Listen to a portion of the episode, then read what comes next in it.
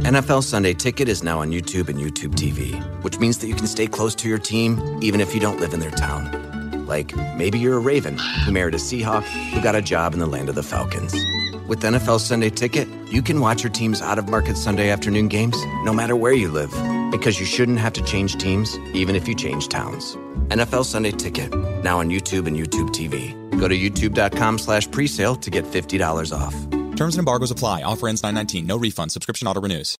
What's up? It's Kaley Cuoco. When it comes to travel, we all have a happy place. I just went to my happy place. I just went to Maui, and it was truly amazing. Priceline has always been about getting you to your happy place for a happy price with deals you really can't find anywhere else. Like up to 60% off select hotels in Costa Rica or five-star hotels for two-star prices in Cabo. Go to your happy place for a happy price. Go to your happy price, Priceline. The grade cricketer is a Twitter stream. It's about playing cricket at the grade level. Boys, get a few today, did you? To be honest with you, I, um, hate grade cricket. I went into to play for a team called um, oh, the name escaped me. Obviously, sharing's always a big issue. A big issue for, for young kids coming into a senior cricket team. I think it was like a witness league. Um, a bit of advice to the player. Yeah. That's all I want. I refer to the great cricketer here and I'll say, this will do a little bit early. Oh, we told you for years and years and years that Scotland are the best team in T20 cricket. Will they beat India in the World Cup final? More of that to come. The T20 World Cup is, of course, well, it's here right now, isn't it? Not just around the corner, although Australia's first game is. What's going to happen? I'm frothing. At the chops. Is that a saying? No, it's not. The Ashes, more talk about that. Be respectful, says Jimmy Anderson. Will Pucovski hitting the head again. Is he okay? What's the future of Australian cricket? Khawaja scores 100. That means that he should captain Australia and probably coach CSK when the IPL final. Is that Dhoni's last game? Rahul Dravid is in line to take over the Indian top job of Indian coach. Nathan Lyon is on the show. I'm sure he'll be very respectful in his comments about headbutting the line and ending careers. That's all before we get into hashtag AskTGC. You know the gear there. This episode is brought to you by Budgy Smuggler, budgysmuggler.com. Use the code CHAMP at checkout and watch the magic happen. My name is Ian Higgins. Sam Perry sits across from me and I, him. Pez Summer. Summer is here. Lockdown is just about over, or as I call it, haircut day. Bit of electricity in the air, he goes. Feel something? Our, our good friend of the show, Malcolm Conn, has never been on the show once. MC. But he keeps putting out tweets with all of the cricket that's in the papers now. Okay. Now, okay, yeah, we're a digital venture. You know, we're 21st century. There's nothing like holding physical paper Mm-hmm. Yeah, yeah, and yeah. seeing print. Mhm. Paper you know, cuts. Mm. Seeing ink on paper, getting a few paper cuts. Checking et cetera. scores. Yeah, using it as fish and chip paper the next day. That's right. Etc. Mhm. Use it as fish and chip paper. I like to- Got any paper for these? Yeah. If it's fish. Yeah, but there's a, there's a lot of cricket in the air. You know, it's fucking trade week. Trade week's over. It's a shame, isn't it's it? a real shame. Now we're into time trials and shit. The AFL. Mhm, mhm. So yeah, I don't know. And but but we're also being told, oh no, the phony war, don't do that. It's all it's all bluster. I don't know. Well, the real stuff is getting into it here uh, in the grade C, in the grade scene. Um, and Mick has written in via Patreon, and he said, "Hey boys, in a classic park cricket fashion, a bloke in our club hit fifty off an over. Bloke's figures were one for one one over, no maidens, fifty runs, no wickets, eight sixes, and two off no balls. Finished with one hundred not out off fifty rocks. Happy to DM a scorecard, which he has." Uh, 50 off and over. Now, is that relatable? I've, I've never seen 50 off and over. I've never even seen anything above 30, I don't think, in a game that I've played in. Yeah. Have you have you ever seen like a mon- I No, I played in the game once where a guy forgot how to bowl. He bowled, it was like a 16 ball over. How do you Uh, mean forgot how to bowl? He Well, it was, it was yippish. Spinner, Meds. medium pace Yeah, it was tough. To, it was a tough watch. in grade watch. in grade cricket. In grade cricket. Shit, Second grade. that's that's yips. Yep. Wh- How did it Cross, manifest? cross seam. Um, the first two balls were dots, I think, from memory. Okay, start well. started well, and then he thought, well, might change it up here, just get into the deck off pace stuff. Yeah. Uh, a couple blokes out in the hook as well. Just Yeah. change it up. Yeah. And um, don't know if he was just losing his front arm. I was at point, But how did it manifest if you bowl Meds cross seam? Like, did the ball stick in his hand, like bounce three times? Is It wasn't like it wasn't moon ball shit. It wasn't soap. It wasn't like um, Fred the Demuth Spothith like oil painting shit. Like Yeah, he was quick. Like he was actually just indicating it was three p.m. That's right. Doing a windmill. exactly. It wasn't that. It was just. Indicating it's 3 It was p.m.. going straight, but it was. what time is it? Hey, Damon. Damon. That's one for the audio fans. Um, no, it was going straight, but it was just going straight down the leg side, and then he tried to overcorrect with like wide, like off the pitch Oh, shit. one day, I w- leg side wide. Got it. Yeah. Yeah, yeah, which can happen in one day, you know. Match fixing. Yeah, Could have been on the tape. he never played again. Yep. he never played again. Uh, oh, okay. Have you? been? I've, uh, but the only other, yeah, but I've never seen like six sixes off and over in a game that I've played. Yeah, I don't think so. I mean, Fifty off and over is like the thing about this game that I'm thinking about that I played, and it was like he couldn't get out.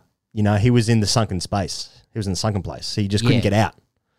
And so he was in. He was midway through the over, and he bowled like seven wides in a row, and there was still three balls to come. yeah, you're in the bunker. You're like, I'm never going to get out of here for the rest of my life. And you, a I'm good gonna thing about die golf here. is you can just pick it up and go, well, the game has defeated me. Exactly. But with cricket, you're like, oh, you got to stick around for another four hours here. Do you bring Mm. tea? What? Exactly. I haven't seen 50 off and over. I watched uh I watched Greg Mail destroy a young leg spinner from Parramatta once. Uh we'd gone What- what back were to you the doing? club. What were you oh, doing there? okay. Settle down. No, I saw I, well, when he was playing at um, Balmain. Yeah. Sorry, I forgot that he played there. In fact, for those listening, Greg Mail's a, a, like a New South Wales cricketer and a famed first grader. Most All- runs ever in the history All of the comp. sorts of runs and records and shit. He's the most leading run scorer in the history of the Yeah. comp. Currently works Cricket in New South Wales as well. Mm. Um, smart stick. guy. It's good stick, good bloke. And I, I think we'd finished the game early, got down to the club, you know, Mhm. going back to the club. That was back in the the days when you do that, 2001, 2002 or some Mhm. shit. Back to the club. Yeah, back to the club because we won as well. And uh, first grade was still going great. Mm. With Mail and Hayne open the batting. And I've watched this poor leg spinner just Mhm. he completely lost it.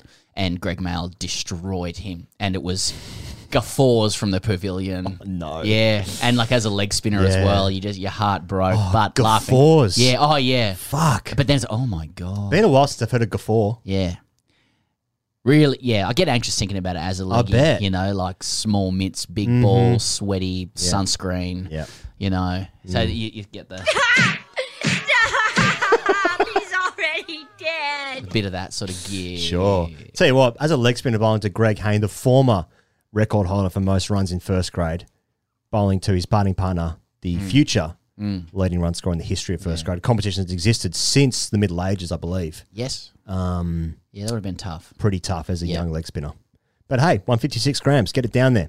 Uh, all right, Pez, the T20 World Cup, it's obviously started. Um, Oman smashed PNG by 10 wickets last night, but then the big upset, Scotland beat Bangladesh. Now, uh, I feel like a lot of people for our Australian audience anyway, coming sort of coming back to the podcast because like, you know, cricket's about to start back up here. Australia's playing the first game since the mid 90s, I think it is. Um, so just a bit of a, a, a quick rundown of how this comp actually works if people aren't across the T20 World Cup, because this, this is actually the first T20 World Cup since 2016, um, which you would think, therefore, would be like, oh, we should have a bit of interest in this. Um, but hey, here we are. So the West Indies are the current champions. They beat England in 2016, if you remember that, because I certainly don't. It's like five years ago. Um, so they're, they're playing like the, the qualifying teams. There's Group A and Group B. There's eight teams in that, four in each. The top two from each of those groups will go into the tournament proper, which is Group One and Two. Six teams already populate those six. Yeah, six teams will be in that group. There's currently four already in there qualified: Australia, South Africa, England, etc. Um, and then they'll play for the tournament. You know how it works from there. Is it Um, like 12? So there's 12 in the tournament. Yes. Proper. Yeah. And then it becomes what? And Four, then, two? and then the top two? yeah. from so those- 12 goes into four, goes into two, goes into one. Correct. And then one plays against Mars, I think it is. Yeah, ex- exactly. Uh, which where Elon Musk is currently uh, populating that planet. Are you like, uh, is it politically correct to say the tournaments began because all of the um, the associate coats are playing? The associate coats. It's like, ah, yeah, the tournament started yesterday. Did it? It didn't though. Was did some it? fucking grade cricket on TV. With respect. I got to say, I do enjoy PNG's kit. That's good Yeah, kit. of course, More good kits. kits, More yeah. kits. And I will say, uh, there's actually well, I'm not sure how many great cricketers actually playing in the associate part of this tournament, but uh, guy that I play with, Chad Soper, he Yep. plays for PNG. He played at my club, Gordon, and also NDs. He's playing for PNG. He didn't play in the first game, but um, he's a he's a the, the best human I've ever met in grade cricket. So um, good luck to him in PNG. Anyway, they got fucking pumped. You know, I Um, shouldn't shouldn't uh like sledge the associate nations given and I believe you're about to say this, but like Scotland's beaten Bangladesh. Mhm. Bangladesh beat Australia 4 1. That's right. Through the week, Ireland beat Bangladesh. Who beat Australia 4 1. So you've got basically half the British and Irish Lions Yes. beating uh, in rugby, That's right. beating That's Australia. right. I think I think if Ireland and Scotland make it through, um, England actually becomes Team GB uh, for, the, for the remainder. I think. Yeah, Austra- like, you know Australia's going well when it's conceivable that three of the four qualifiers could definitely upset us. In the Upset? tour- yeah, yeah. Sorry, uh, you got Wooey Andrew Wu reporting yesterday morning that we might need to go through qualifiers to make it to our own tournament we're hosting next year. I think that's part of the reason we're hosting it. It's like but a, yeah, it's you like know, guitar for the Wa- football. Warner gives them a whack. Yeah, well, Yeah. used to anyway. And Maxi gives them a whack. Okay, so the first game, the first game of the tournament proper, if you may, and I may not, uh, is Australia and South Africa. Now, the great news is that TGC are doing a live stream on YouTube because the game starts at 9 p.m. Australia time. So uh, that's something for us to watch in Australia for the first time in a long time. But our team is finally going to play a game. Australia is ranked seventh in the world in this uh, in this format of the game, Pez, and people are saying, well, that puts Australia into dark horses because you know we've never re- now I can't tell if we're dark horses or I'm expecting to be knocked out in the group stage. I honestly can't tell because you, you know we've said it before. You look at the names. Hey, some good names, some good names, Oh. some good names for some guys who can do it. And I've seen them do it before. There are guys in the team who have done things.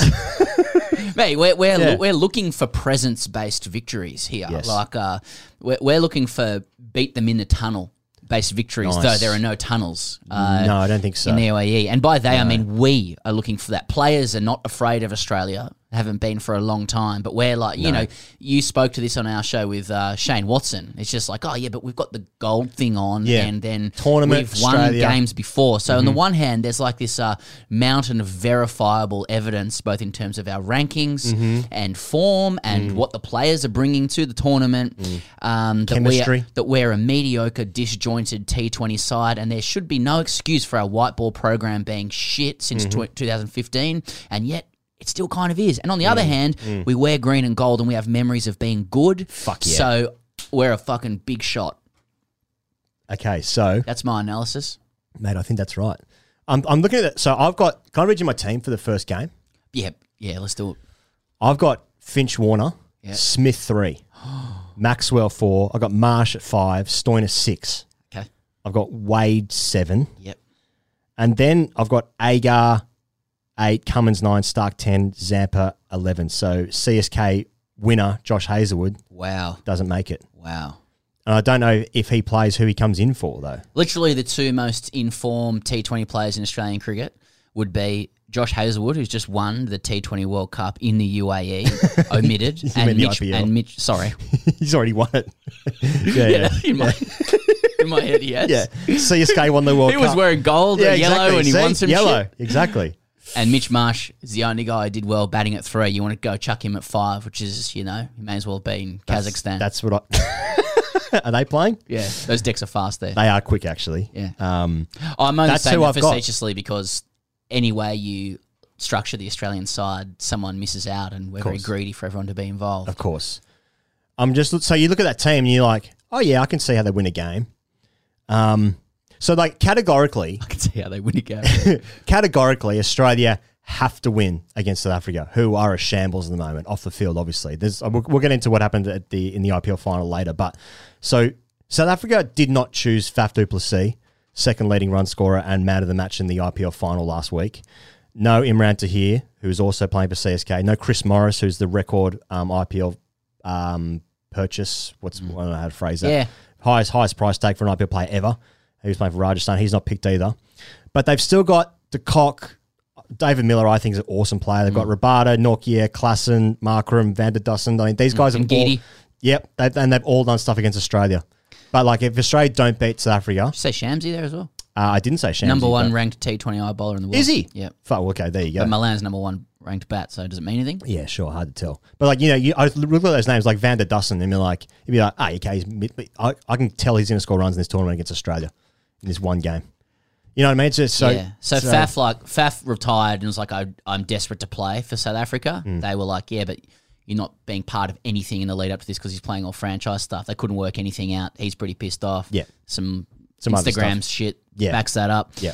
Uh, Chris Morris, I think. So I was reading this on um, Neil Manthorpe's blog. Really, really good blog. Writes so well about South Africa. Mhm. Yeah, Chris Morris not interested in playing. Um, Okay. Not sure where they landed with Tahir. They couldn't work it out with AB de Villiers. Yeah. But yeah, they're, they're still pretty good. still a pretty good side. Why do I feel like they'll chase Australia's 132 in 17.4 overs? Mate, our contribution so far to this tournament has been that the coach has been posting LinkedIn memes. And God damn it, he posted them just as we published the show last week. Why does everything happen as soon as we- know. yeah. Uh, so like it's kind of all been said, but I want to pick up one thing that hasn't been said. Come 'cause, You know, JL, fucking respect, respect the player, respect the brand. What a player. Um, oh, you know, he posted this on LinkedIn. He posted on Facebook. Posted across a few different places. Couple of platforms. Right. Well, you got it. You got to get the message I, out ju- there. I, ju- I jumped on LinkedIn Mhm. just to. Uh, we we got given premium LinkedIn's after sledging LinkedIn a few months ago. Thank you, works, Kayla. Yeah. Yeah. I fucking So I think Nike. when I go to Justin Langer on LinkedIn, I don't think he can see that it's me. It's like you know, private. oh, Uh, unless he, but unless he's got premium got- as well. fuck. Yeah. Um, Why don't we sledge other brands like Mercedes? I fucking hate Mercedes Benz. They suck. now I can't think of any brand. It's like a song. Yeah. Um, and I saw so so underneath his LinkedIn post there's uh, like a lot of you know as it is with LinkedIn there's a there's a lot of Oh, state of positivity and and oh look at this fucking state of it state of it right um a lot of positivity and praise but there was Yeah. one comment that stood out from um Greg Mo Matthews Oh, yeah. spin consultant Hey, what a player. I got to I got to kind of decode what he wrote because Oh, some of this would be the good. language but it's Yeah. T begs, why is everything so difficult? How about letting adults, grown men, be what it is they are? How about keeping the simple things simple? In the history of Australian cricket, no side numerically has the numbers of this bowling attack. Five exclamation marks. And two and the two strike bowlers, Cummins and Hazlewood, are there better blokes walking the earth. Shane Warne once said something like coaches are what you're writing to get to the game. I cannot help but think where the hell uh, and why not Trevor Bayliss? Would there be so much drama if this incredibly successful coach domestically, internationally was running the show? Inverted commas, elite honesty. Wait, so he's commented that on Justin Langer's post. I just write as a fucking Fuck, reply, that reply is- guide him. That is a gauntlet. He's a reply guide. yeah, just one like from someone. Yeah. Uh, yeah. S. Perry. no, not from S. Perry. Not at all. I'm a vehicle of exchanging information. Yes. Okay. Don't shoot the with- messenger. Uh, so, yeah, I just I just wanted to add that there's a bit of LinkedIn fracas. That's all. Mate, I've got to tell you, a couple of years ago, if I would have seen two greats of the game, Justin Langer and Greg Matthews, going at it on LinkedIn, I'm not sure what to make of that. The Mate- state of Australian cricket all of a sudden. Think about some of the great coaches in Australia at the moment. You, you, you Mhm. know, your, your Craig Bellamy's. I know Clarkson's out of a job. Your Mm. Wayne Bennett's. Mm-hmm. Just Ange Postecoglou. yeah, are they on? Are they sort of uh, Yeah, knocking are they, about. are they knack, knocking about gaslighting on LinkedIn as the me. tournament starts? You know, like and getting a bit of reply guy from Greg Matthews. It's some pretty fucking grim stuff. Yeah, that is some grim. I mean, it's good for comedy.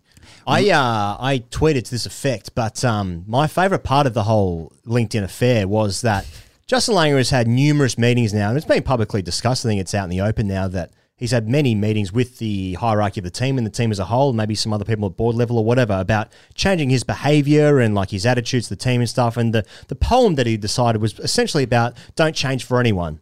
No, So but it was just he was just I- sharing something his daughter sent him. Oh, I just I just that was his bit of inspiration Yeah. and positivity. I got this text. I'm going to pop that on LinkedIn. That's it. I pop it on there. On the eve of the tournament, against Yeah. the backdrop of being asked to change. So I with a picture of a guy smoking in a waistcoat.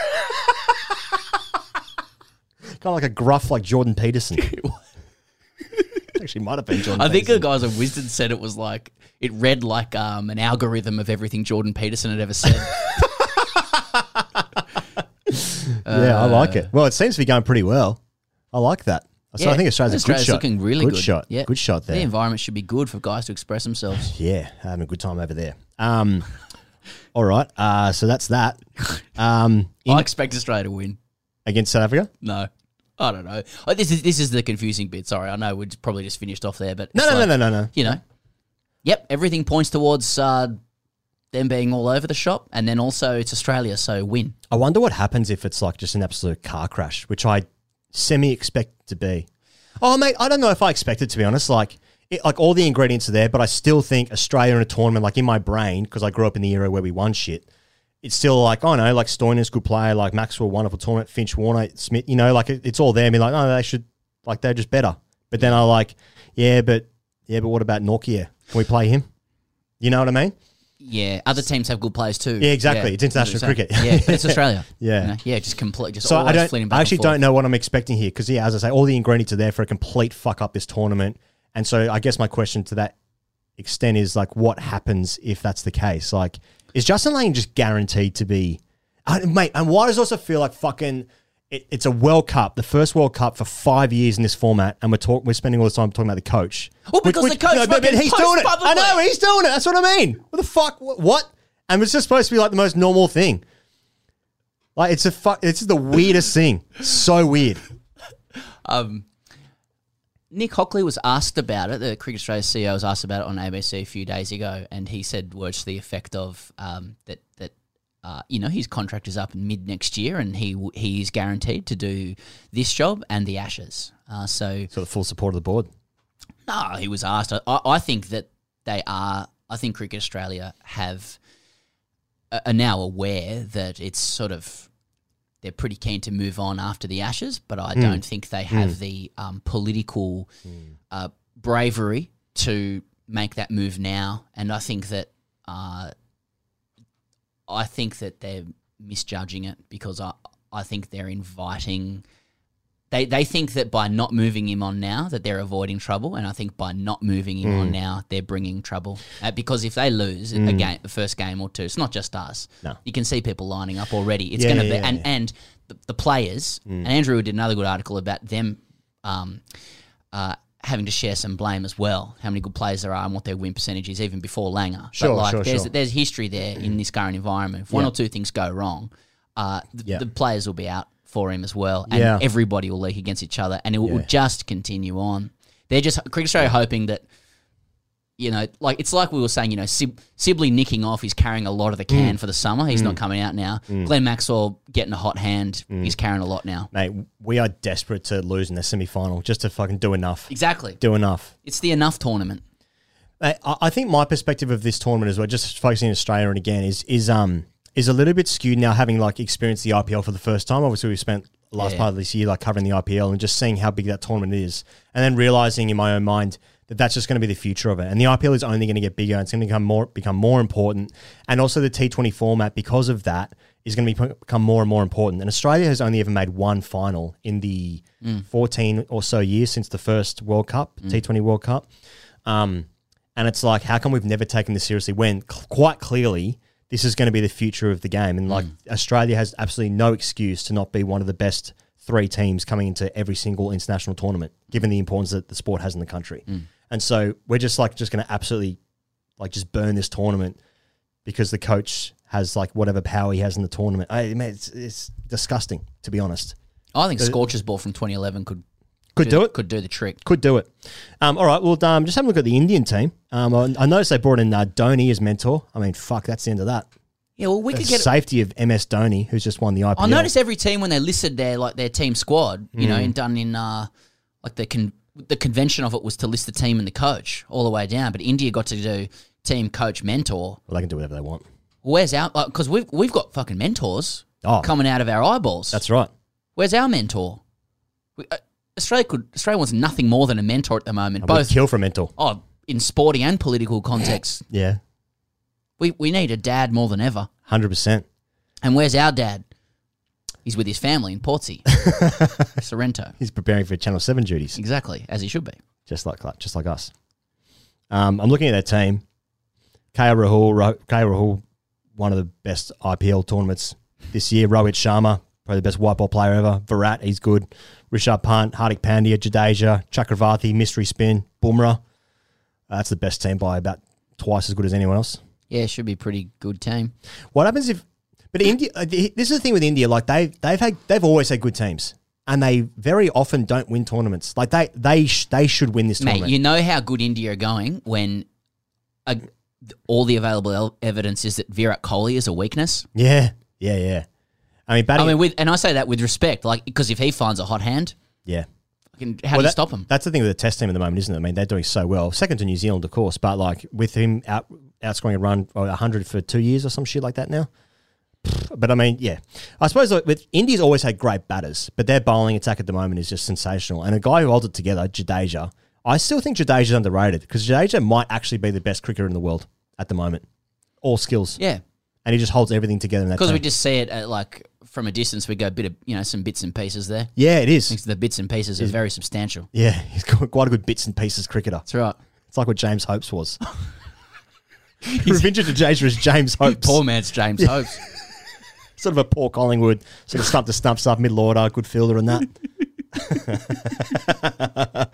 um, I think England are next most likely, but they've got huge misses of Sam Curran. Tom Curran's replacing him, actually, ironically, but Stokes and Archer, the huge misses. But I still look Hmm. at their team Bairstow, Roy, Malan, Buttler, Livingstone, Moeen, Yeah. Mo and Morgan, I guess. Um, he's had a horrendous IPL, but uh, that's that's probably the second best team. That- Yeah. and and the next most likely to do something. De- definitely, and a very mature white ball program. They Mm. know what they're doing. You Mm. know this tournament means something to them. Yes, no Stokes and Archer Mm. hurts, And they win. They win a lot. They win, and Yeah. Mo- Morgan is blind now, but He is blind he's now. A, he's a his captaincy is worth a lot. I mean, there's a reason why Evidently, yeah. KKR and CSK were in the final. Two blind dads were Yeah. captaining. Yep. Contributed almost nothing, but they know where they know the game. They know where to put players. And Morgan, Morgan's like huge in that regard. A lot of cr- Yeah. criticism of the way he's treated various players. Don't get on the fucking wrong side of him. Oh yeah, yeah, yeah. Also, don't ask him about things he's tweeted before. but Yeah, uh, yeah. those things aside, he's worth a lot there as Has well. that um has his captaincy snuck up on you and the importance of it? Because I hadn't appreciated it until the IPL. I'd never really even when they even when he won the World Cup. Obviously, you can't yeah, win because he World. hasn't done it in Australia. Well, Yeah, yeah, there's that as well. Yeah, what's done for the Thunder though? we bat him at seven. Don't rate him. Yeah, England, uh, India, then England, Then England, and, then, and then West I've, Indies. I've got I've got Pak- Pakistan could be anything because no one knows because no one plays against them anymore because we're all scared. Um, but Babar Azam, as Mickey Arthur said on the show a couple of weeks ago, he I think I, th- I sort of put words in his mouth, but he said that he could potentially be Pakistan's best ever cricketer. I mean, that's fucking huge. He's he, he's one of the best, if not the best, T Twenty I batter in the world. Babar Azam. They got Shaheen Shah who's doing some good shit. Rizwan's had an amazing couple of years. They've just got elements. UAE. It's almost as though other players have good teams. Other teams have good players. Yeah, but can they do it against Australia against the Yeah. big boys? Yeah, that's right. They see the uh, the green and gold Yeah, yeah. underneath the Southern Cross, huh? Um, and then, and then the West Indies are my West Indies again. Could be a bit like Pakistan. Could be anything. I mean, they've got the most powerful team as uh, as uh, Andrew McDonald said on the show maybe a month or so ago. the Most powerful team in the world cricket by a distance. I mean, apart from Chris Gayle being a world class dickhead, um, saying he doesn't rate Curtly Ambrose, not going to talk to him talk to him anymore. Yeah, I think there's Ah. only one winner there in terms of good blokes. Coats everywhere, but Coats again, everywhere. we can hardly complain about that. True, true. Curly, Curly Ambrose made a good point because he was saying all he said was that he wasn't sure that Chris Gayle was an automatic selection for the West Indies team given what he's done last 18 months, which you look at the record, he's hardly, when he scored 50 against Australia, his first 50 in about three and a half years in for the West Indies. I mean, don't get me wrong, he's maybe the best ever T20 player at the moment um, in the history of the code, but uh, but he makes a good point. But it may still, apart from that, West Indies bowling not great, but the batting is. If they get a, if they get a road, they can score 230. I know. Imagine if they brought in Sunil Narayan. Yeah. He missed a fitness test or some shit. Yeah. Must be a I think he, he must missed be a horrendous schooner. He missed a bloke test, I think. um, okay, now with the T20 World Cup, uh, we'll be doing our uh, reviews on YouTube. If you want to, if you just consume TGC through the ears, you can get the audio exclusively on Patreon at patreon.com forward slash gradecricketer. We're doing uh, Australia, England, and India uh, daily. So that the day after those games, we'll be doing a review uh, morning after games. And we're also doing live streams for the Australia games, which start at 9 p.m., which I think there's three of them. The first of which is on Saturday against South Africa. So jump on YouTube and join our live stream. Uh, and you, uh, you know, you get some scores and you listen to us start talking some shit uh, about the cricket. Uh, if that's what you want to do, um, the Ashes, Pez, or are just rolling the Ashes and the Marsh Cup and the Sheffield Shield, and the, just Australian cricket generally? I suppose the biggest news of the week is uh, uh, got hit in the head again at the nets. I think he was down the Junction Oval. He was just having a net and he got hit in the head again, and he was showing signs of concussion uh, or symptoms of another concussion, which I think is close to double figures now. He's had concussions. Uh, how old is he? 23? Three, yeah. 23. That many concussions, which I think started from an injury in AFL when he was a junior. I think that's his first one. But, um, mate, this is almost a yearly story now for this guy, which is so sad given the, what his potential and what his ceiling is. There's a bit of miscommunication about it. Tim Paine sort of was imp- was insinuating that um, it's bad and he- he's unlikely to start in the Ashes, and now Marcus Harris is going to replace him. And but then the Cricket Victoria doctor said no, it's actually not a major setback, and he's going to be okay. And so a bit of miscom- miscommunication. The, the general sense though immediately is that. Um, this is a young guy who just keeps getting hit in the head, and that's really um, scary for his long term health because that's all anyone really cares about, right? Yeah, I mean, But also runs for Australia is good. Hey, look, Pucovski playing for Australia is a big personal, personally appealing for me. Just just watching it, Sure. it as an object. That's he plays for Australia as an object. He's- Yep. He's coming to the studio, but Yep. for the purposes of this, he's an Mhm. object. It. Yep. I want hair out the back of his head. blonde yeah. hair, young. Yep. Yep. Right. Exactly. Plays video games. Yep. Uh, imagines Boomerang at the SCG in video game because he hasn't played at the SCG before. Mhm. Uh, Yep. He's, he's said that he wants to score 30 test tons. Australia needs bats. It, Yeah. it touches a lot of like Yeah, deep nice. seated safety that I need. I a take- 36 year old. I take 30 tons. Two kids, 23 year old gives me safety. No problems there. Yep. But uh, Sounds good, mate. it was so such a shame to read that he'd been hit in the head. And yeah, you're, Yeah. you're right. I mean, I w- I wouldn't write off, not write off, but like Tim Paine spoke to him personally. Yeah, you know, and they- and- they're friends, like, yeah, yeah. they're mates. Spoke to him personally and and was saying things like he was shattered for him, and uh, Yeah. that he said Marcus Harris should, you know, will probably become the front runner. I mean, the entire intimation was that he was going to at least miss the start of the summer. That was obviously early days. Um, then it emerges later, like he didn't feel too bad once he got hit in the head. He drove home from training. Mhm. Uh, he would know better than to do that, uh, given his history and stuff, Mm. unless it wasn't that bad. So you're, you're right. There's now some. There's now sort of a few competing accounts. I'd trust Cricket Victoria's account. Yeah. Um, it says as, I've said this before. You know, it says as much about Paine just having to talk on a radio show. You Every- know that this is day. even an issue. But Yeah. I think the main thing is that like. You know, we're going to get a lot of traumatic brain injury experts over the next few weeks as well. Oh, yeah. you know, everyone, everyone saying their bit about what he needs to do with his head. His head, he's got a lot of doctors around him. I'm sure if he turns up for the first test, Mm. it'll be because he's good to go, uh, Yeah. and it and it is his call. And he's a he's a he's a smart person, Will, and he's got a lot of good people around him as well. So you just Like trust. us. Like us, Yeah. just, yeah, Yeah. just sort of what's that? What do you Yeah. like? He was what do you actually asking me in throwdowns. Yeah, Just set him up. didn't Set know him he used a dog stick. I had the dog stick. I'm sorry, but it slipped out. He wanted half You know, it I was just, I got like, can you use a dog, dog stick? I'm like, oh, I'll do anything. yeah, I'll do anything, Will. Yeah, yeah, yeah. Can I wear your baggy green? Yeah. I was actually wearing his helmet, which is why he didn't have one. We're supposed to do a spin. Uh, a bit of concussion stuff. Yeah, that's good. That's that's that's in quite poor taste. Um, no, we obviously hope Will's okay. Yeah, yeah, yeah. yeah. Um, okay, well, I suppose in, in the other sense of the Ashes, uh, Stuart Broad has said that uh, he thinks the Gabba test holds the key to the entire uh, tournament. Uh, and I suppose in a lot of ways it does, because if Australia don't win that, then it can't be 5 0. Just going to keep running with that. Jimmy Anderson said he's got to, you know, the Tim Paine's got to keep it respectful, got to keep the comments Yeah, respectful. Um, keep it obviously, respectable. Obviously, obviously, England will be the arbiters of what is and isn't respectful. Um, but uh, we've obviously put the call out to what what what the uh, what the fans think. Ju- just just with just with Anderson, yeah, keep it respectful. That's that's brilliant. Like that is actually brilliant Go from. James Anderson. How so? Uh, well, it's like the sort of the equivalent of calling somebody who's upset histrionic. Like uh, he he may as well have replaced respectable with civil. Do you know what I Right, mean? yes. Mm-hmm. An English person telling Aussies uh, that you know they will be the arbiter of what civilized is, Mm-hmm. and this Tim Paine's comments, which were actually when you listen to them, very benign Yeah. um, were just a bit just lacking the respect. And as you said, they will be the arbiters. That is like Chief Wiggum to the fucking rabid dogs shit, you know, Yeah. winding them up. Just Yeah, throw yeah. that meat there. Yeah. Um, us being the rabid dogs. Yes. Um, Anderson is now Prince Philip from The Crown, which makes no sense because he's a gruff man from Burnley. Uh, but uh, Yeah. Yeah, so you know now now the conversation eight weeks out from the Ashes is Mhm. well, it's a World Cup. Do we have to do this phony war shit or whatever? And then there's Yeah. a reaction to the phony war shouldn't be there. There's a few people writing about that, but then there's a reaction to the reaction. You know, the backlash to the backlash. This is just yeah. an internet cycle that we see. Nice. right?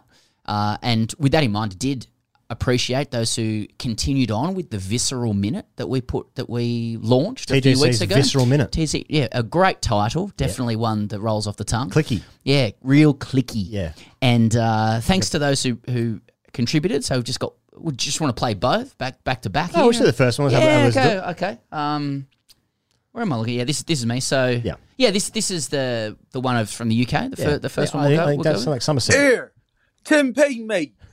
It's Franco. We'll have a little word with you, right? Start thinking you're a bloody dog's bollock just you got some bloody torso, all right? You know what? Jim Anderson, he got a podcast. It's bang average. So is Mark Wood. He got a podcast too. It's slightly better. So don't go thinking you're a dog's bollock because you talk a bit, right? Because some people, right, they talk as well. It makes a good point. He makes a Some really- people do talk Frank- as that's well. Franco. I like it, Franco. Thanks, Thanks, and, thanks uh, for thanks for sending it in. This one's from Zachary, um, Australian. Just get the fuck over here so we can fucking send you packing, you whinging pack of useless fucking hashtag banter king fucks. fucking did you a favour last year, tried to help yous out, and you want to pull this shit now. Not to mention you ghosted poor Pakistan, but you're fucking scared of them too, aren't you? Just go and get all the way fucked, you pack of mildly medium paced cook technique over entitled shit kickers. The only way you cunts ever win anything is by cheating with replacement fielders, runs off deflections, and by fielding a team filled with anyone but Englishmen. How fucking pathetic. Pat and Co are going to make you look like the kids you going. really are. Fuck off.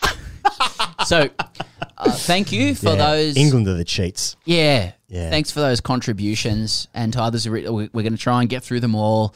Uh, if if that inspires anything in you, uh, feel free to to send it in. You know, we're just the vehicles to put this out. Um, so English, Australian, uh, any other nation. You know, whatever you whatever you want. If you got a, you've got visceral feelings, chuck it out there. Yeah, it's for the Ashes. So It's for the it's for the Ashes. Yeah. Um. Yeah. Oh, we're neither for or against the phony war. It's just we're just we're just vehicles, you know. Um, Usman Khawaja scored 158 at Karen Rolton Oval, so he should play for Australia again. Thoughts? Well, he has to be in the mix, doesn't he? I mean, there's a there may be an opening spot, and there is a number five spot open, and Khawaja averages over forty. Yeah. he's obviously in form. Um, well, Langer's fighting for his job, just needs to win the Ashes, and you know, Mm. Khawaja backed him on YouTube, so um, Yeah. he's a safe pair of hands at home. So Yeah. politically, and uh, I guess he's you know a guy in form. My feeling with that is that I don't think he is in form. I think he's scored had a number of low scores beforehand. He scored 158 in the second innings here, and that's a great innings. And I think that Usman is like one of the he probably is one of the top six batsmen in the country at really any point in the last 10 years. He probably has been, I think. I don't know if he's. It's so hard, mate, with Sheffield Shield and like the runs at, at great ovals in South Australia, like how much to actually weigh into that because Well, lots this of is guys. on Adelaide Oval, though. Oh, it was in Adelaide. Oh, I thought I was in Carlton. okay, and, my uh, apologies. My apologies. and it was a pretty spicy wicket early on, Okay. so it's worth a little Well, second innings runs, but so. So- Typically tougher runs. So Yeah. yeah, mate. So what? Yeah, no, yeah, I just but say it's just a so. saying. Yeah, I just yeah. and then Ah, I'll second innings, yeah. Sort of tilt my head one Yeah, side and yeah, yeah. Oh, that's right. okay, Got sort of adds, distance. add some weight to that. Yeah. Yeah. Oh, oh, he's played before. you must have been a good player. Not really. Um, yeah, I don't know. It's an interesting way. He's 34. Uh, Yeah. Like, would he score runs at home? Yes, he would. What well, you said this the other week. Like, why do I feel like if Shaun Marsh played in this Ashes batting at five, he would also score shitloads of runs? Is that necessarily the right answer? I'm not sure. I mean, could Khawaja play international cricket again for another th- three years? Yes, probably. I think like not. I don't, so uh, uh, sorry. My point is, I'm not so certain that like him scoring 100 is like just absolutely like first first cab off the rank again. Now I, I'm not sure it's as simple as that with Usman.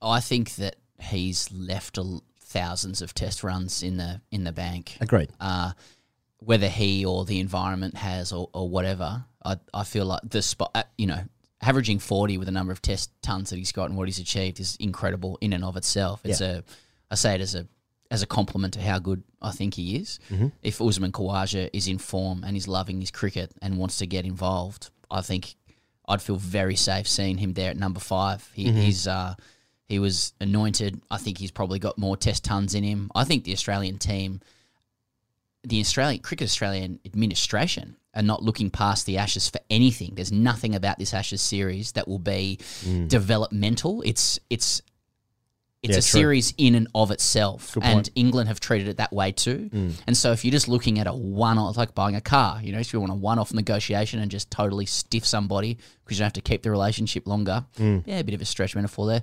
Uh, then Khawaja's right up there as a guy. He, he could walk into Test cricket, not be overawed. If he's in form, he can bat five. He can open the batting. Uh. I'd like I'd like to see him in the side because I like him. I think he's a good fella. I, you Oh, know, mate, I agree. No, I- I- what he said in, on YouTube was weird, but no, no arguments about that and all of that actually. It's interesting, you know, when you feel like uh, when you see a guy like just for instance with me, just watching Khawaja score that hundred there, and that's that's his record speaks for itself. It's really good, and I think we don't we didn't appreciate how good it was because we're still searching for all of our top six, actually seven, including Gilchrist, to average more than fifty or about fifty, because that's kind of the marker in our brains of what Yeah. a test batter should have. And then you look at every other team in the world, and they're like, no, everyone, if you average more than forty, you're a good player. Um, it's uh I suppose I think about it, I'm like, well, if, if it's not him, then who else? Like, there's not really that many guys who exist in Shield cricket or in any domestic cricket around the world, except for probably India, where there's like there's guys just like racking out runs like we had in the '90s in Australia, Yeah. where because they don't really exist anymore, you Mm. know, and like, um, Well, who who was the pool? We are eight weeks out, but for number five, Travis Head. Yeah. Um, the the player who played in the last series, which people would forget, is Matt Wade. Wade, I think he's gone. I think Wade's but gone, yeah. Travis Head, um, Moises Henriques was the Yeah. was probably the incumbent He for probably South would have Africa. played South Africa, yeah. Yep, right up there. Now Usman's involved. Yeah. and it's hard. It's, hard, Mm. it's hard really to think of Yeah. anybody else. so he scored a few runs for Queensland. Jimmy Peirson scored. He scored runs in this game as well. I, mean, think I, think good, he's a while good, off, but good like, judges say Mm. that the next keeper is Peirson, Inglis, or Carey. yeah, Peirson being right in and amongst that. yeah. Uh, so Mm. that's the number seven Yeah, spot. it's not the seven spot. Yeah, but Cameron you're right, mate. But who is yeah for five? five? Yeah, it's it, and it's interesting that Cam Green is just he's locked, which I think is probably valid because I suppose that's the development selection, isn't it? It's Mm. like look at it, two hundred Yeah. centimeters, Yeah, there or how thereabouts. big is it? How big is yeah, it? five. There's probably only there three players. I Some can't think. good- Of, there's not a New South Welshman in there. I Yeah. don't think. Yeah. Yeah. So it probably is three guys. Yeah. Three guys for that spot. Mm. I think if you're English, you'd if you sort of see Khawaja in form, bit older, Mm. you'd be like, uh, prefer not to see him. He'll do enough. So true, man. I hadn't thought about that. I hadn't even because like there's a tour to India next year. This time next year for Australia, which is just not even on the horizon anyway. Which is it's just this Ashes series, which again I think is a factor of like what's happening with the coach and stuff. Like there's no there's no focus on what's happening after this. There's no focus on this fucking tournament we're about to start on Saturday. Yeah. Like it's just the Ashes, which we could win without a coach. We could win that fucking thing without with ten players probably. There, I just think the entire administration is trying to get through this hell, World Cup mate. and the Ashes um, Yeah. to avoid like How have we got here? exactly. And I don't think it's a pandemic thing. It's a fa- it's a failure of leadership Yeah. at the top. It really Mm. it really is. Mm. It's a failure of vision and leadership. Mm. Uh, that I've always believed there's a better team within those players there. A much much better team. But, Absolutely. um, Absolutely. yeah. So sort of four or five nil would have thought. Um, I just uh, I, we were talking in WhatsApp the other day. The WBBL was under threat for a short period of time anyway because someone fucking sneezed in Tasmania. Yep. Is it more just like border stuff going on here? Yeah. They're going to cancel the whole tournament. Do you know more about that? Well, I know that they looked at it and very quickly decided it was possible to run the tournament Run the without tournament. anybody at the Yeah, game. yeah. I have to say on the WBBL, like honestly, I've needed a break from cricket, and so I hold my hands up and say Oh, I really haven't Yeah. got into it, but I have seen highlights, and the thing that stands out to me is that you can tell that it's taking a much firmer place in the um, in the in the summer. Yeah. Its place in the summer Yeah. in in stature. And the thing that stuck out to me just looking at highlights in front of me is the fielding's really good. Mm. Like they're very they're they're very athletic. A Hmm. whole bunch of great catches over the weekend. Patterson on the boundary, Alana King and bowled, Shafali Verma run out. The Indians are involved. It's uh, it's looking really good, but I can't add much more because I didn't really watch it, Hmm, that's a weakness, mate. isn't it? Yeah, I had a whole bunch of notes here, but I won't actually share those. Nice, yeah. Um, the IPL. No, share 'em. the IPL Pez. Um, CSK won the final. Um, maybe Dhoni's last game of cricket. I think he said he, he said afterwards that uh, he'll have to think about what's best for the franchise of uh, Chennai Super Kings. There's obviously a mega auction coming up. Do you know when the mega auction is? Must be No. in the next few weeks because the next tournament starts in 20 weeks. 20 weeks. Yeah, good. Good little break. 20 weeks. Get a real break there. Um, the general impressions, I mean, we spoke about this on YouTube and also Patreon about that general impressions of the IPL. Uh, as someone, as two guys who had not seen it before, not uh, not really experienced it, but um, turns out the IPL is really good. The standard is um, probably by a factor of 10, uh, the best domestic tournament. It's very close to international cricket standard. Uh, in fact, in some instances, actually might be slightly higher because the domestic Indian players are often the best players in the game itself, uh, ahead of like you know overseas superstars, especially spinners. Um, but some of the batsmen are just fucking unbelievable. Um, guys that you sort of might have heard the names of or pronounced poorly in the past are just you watch them and you're like, oh, these are technically the soundest players I've seen in a generation. There's hmm. incredible cricketers over there. It's a real shame this year with the IPL, with the second stage of that. Well, the first stage, I think there was barely any fans or no fans in the first stage, and then in when it moved to the UAE, there was no fans. I think they had like some ownership tickets kind of going around the UAE for the finals, but or for the playoffs, but. Um, yeah, turns out the IPL is really good and it's only going to get bigger. There's going to be more teams going to it. And I understand why, not just from a money uh, aspect, but the whole circus surrounding the IPL. Um, players are only going to choose that more and more over um, traveling all around the world in these like bilateral series for international cricket. As like as shitty as that might sound to someone who hasn't consumed the IPL before, you think no, international cricket is the pinnacle, and it is the pinnacle. But the rigmarole of everything else, when you don't need to, because you can do one tournament for six, eight, ten weeks or whatever you're actually there for, for several million dollars. Oh, that sounds pretty good. I might just do that, eh? Yes. Thoughts? hey, Dhoni can't got see some anymore. water. You want some water? That's not water. uh, I mean, There you go, mate. Do something with that. Yeah, cool. no question with it. Thoughts? Short ball there. Yeah. Uh, no, all good. I, yeah, I think um, like I tweeted something like that as well about being the first experience of the IPL. It's Mhm. probably really annoying to read. Like I, how many we've read so many people say the same thing. Oh, I get the IPL now. You know, Mhm. like oh, do you, mate? Good on you. Yeah. But then, then you become that Yeah. person. And I, Yeah. I, I said something like. Yeah, I, I can understand the hype now or whatever. And like somebody wrote back, uh, because you always should, you know, always read the comments. Yeah, that's but right. like if you haven't got into the IPL until now, maybe cricket is not for you. Oh wow! Okay. Yeah, and I was just like, you don't understand how deep a comment that is. You know, like, I think you're right. In fact, I wish someone had told me that when I was eight. Yeah. you know, that would save me a lot of time. Yeah, and trauma, Oh yeah, yeah, yeah. pain. Yeah. We could have done a football podcast. Oh yeah, Way more fun. Yeah, Cover There's Saudi some- Arabia. Yeah, a bit of ownership stuff. Yeah, Yeah, yeah, yeah.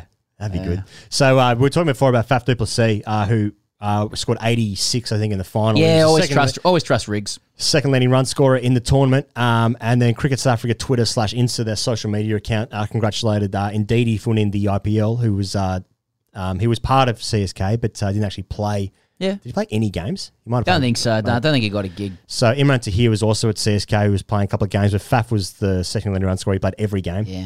Um, and uh, yeah, so Cricket South Africa uh, congratulated Ngidi for winning the IPL, and Faf just replied, "Are you serious?" Then Dale Steyn was jumping online, just being like, "This is massive disrespect." Uh, you know, Imran Tahir and Faf have done so much for CSA and all this stuff. Uh, yeah, Yeah, good. St- well, I don't know. No respect. At least, at least they jump. They're they're all reply guys, you know. Yeah. Ngidi gets the the gig, but uh, you know, at least Faf and and um and Dale and those guys jump on. Yeah, yeah. I'm not going to pretend for a second to be able to untangle whatever the fuck's going on in South African cricket. So I wouldn't want to fuck with yeah. Dale Steyn. Yeah, they're going to beat us. Uh, Yep.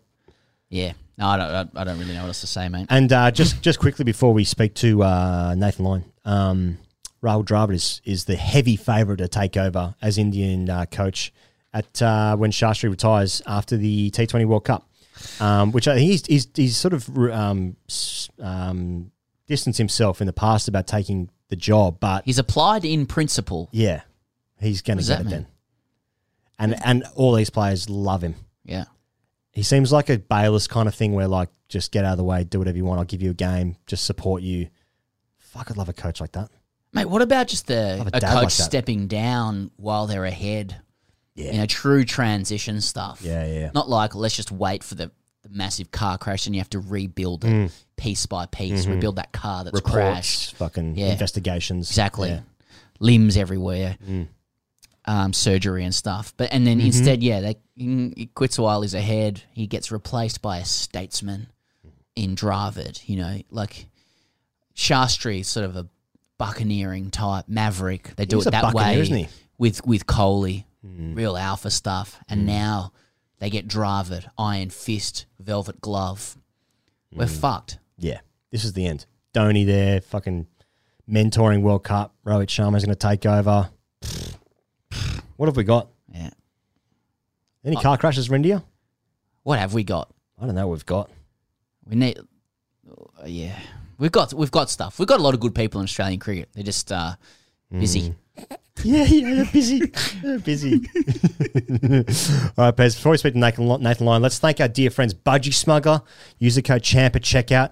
And as I said before, watch that magic happen uh, at budgysmuggler.com.au if that's your preference, if that's where your geographical location is, as opposed to other locations, which Yep. are um, bilateral. What does that mean? I'm not sure. Uh, custom smugglers pairs. Are you excited for the summer? I mean, we're just coming out of lockdown here. Good news. I mean, uh, New South Wales have already been out of lockdown. Victoria not too far behind. The rest of the country, I don't know what the fuck's going on there. We're sort of our own countries here at the moment, but Yeah, oh, no, I've de- definitely been um pretty. pr- I've pr- probably been affected by the lockdown more than I'm willing to understand uh, at the moment. Sure. And uh, when we came out of the last one after four months, I was like, oh, yeah, a bit emotional about that, really. Yep. Kept it all down during the time. course. And now we've been in for the same amount of time. Push deep most, down. Yeah, most lockdown city and stuff, everything going real well. That's so right. come out in a couple of days' time. Mhm. Um, saddest thing is learning that with a, with two um, very very young kids that I don't think it really impacts me at all. I have a very very conditioned uh, rhythm for my life. I won't be getting to a pub anytime soon. Right. Um, but if you do want custom smugglers, I'm thinking we're just talking about pirates. You know. But I was thinking about I was thinking about just the people who want it. They'll be smuggling all summer long. I mean, this could Oh, be this yeah. could be the hot girl summer that we've all needed. Yeah.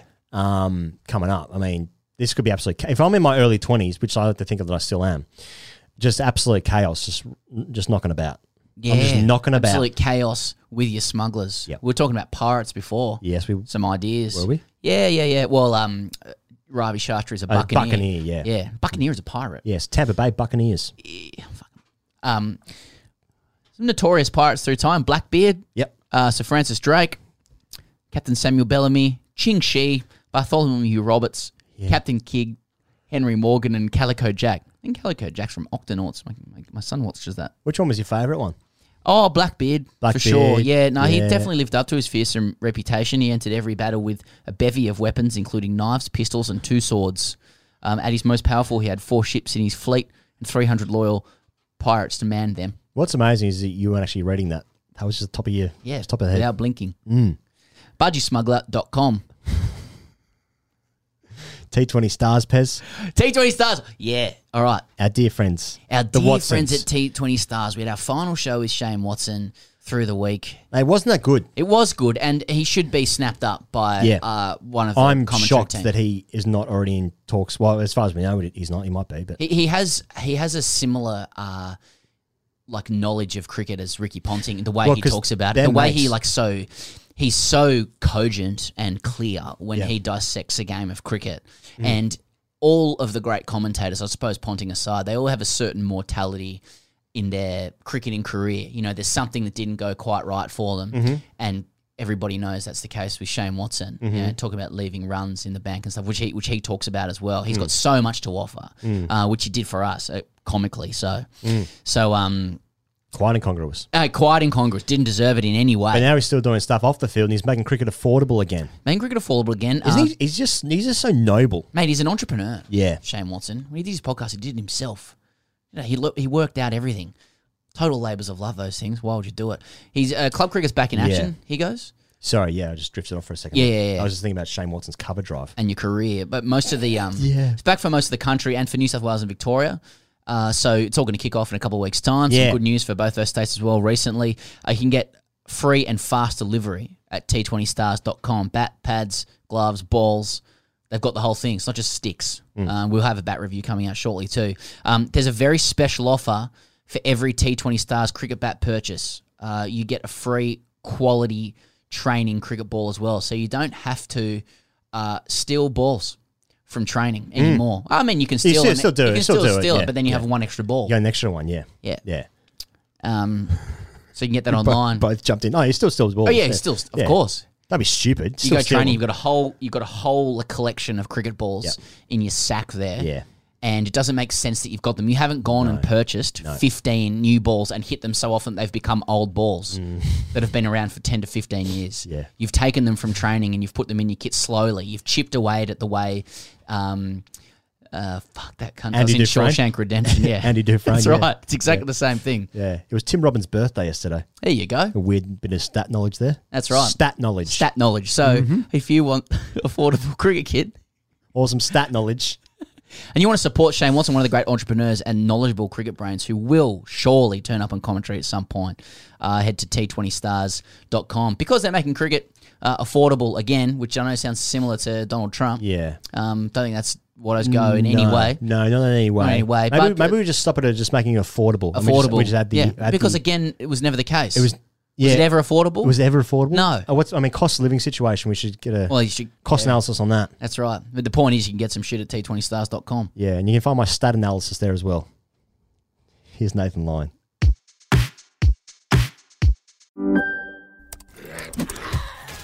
Wait, are you gaming? On a Chromebook? Yep. It's got a high res 120Hz display, plus this killer RGB keyboard. And I can access thousands of games anytime, anywhere. Stop playing. What? Get out of here. Huh? Yeah, I want you to stop playing and get out of here so I can game on that Chromebook. Got it. Discover the ultimate cloud gaming machine, a new kind of Chromebook. Okay, we, we had this bloke on two years ago. Uh, he was in a sterile hotel room with Peter Siddle, as well as Tim Paine, uh, and us in person. Two years ago. That was Must nearly have two years Yeah, ago, yeah, yeah, yeah. after the Ashes. Um, Tim Paine was flexing at the time, and then he sort of gave us the immortal line uh, look good, play good, feel good. Um, and in the meantime, yeah, this guy let us know that um, the, the ball actually bounced off a sprinkler. So. Um, but now we've got him solo, so we've covered that, you know. But now we've got him solo. Uh, I thought he'd be bunkered down in some bubble somewhere, but I think he's just home after training. Uh, and I think it's an apt follow up after our chat with Graeme Swann last week. Uh, so in front of us, we've got by numbers 100 tests, 399 wickets, a best of eight for 50, 18 fifers, 623 first class wickets. Australia's most successful off spinner of all time, and hence the nickname of the GOAT. It's great to have him on. It's Nathan Lyon. Gaz, g'day. How are we, lads? Thanks for having me. Pretty good. Well, you asked me how I was just before we got on air, and I spent 10 minutes answering you, and I felt like I was just talking to a country guy who was like, Is this bloke going to shut up? So, yeah, no, we're pretty good. Um, can you tell us, Gaz, just to kick off a little bit? We can do a little bit more like this is your life with this one, but like any relationship to grade cricket for you, or did you just skip it? no, no, I definitely didn't skip it. I started playing grade cricket when I was 12 against men uh, back in Young, where I grew up, but uh, I haven't played in a few years, to be honest with you. Um, but my brother's the head coach at Northern Districts here in Sydney, so I know he's asked me when the Shield cricket's on and when, when the first test is, and wondering if I can play any play any games for the trees. So I'll see how we go.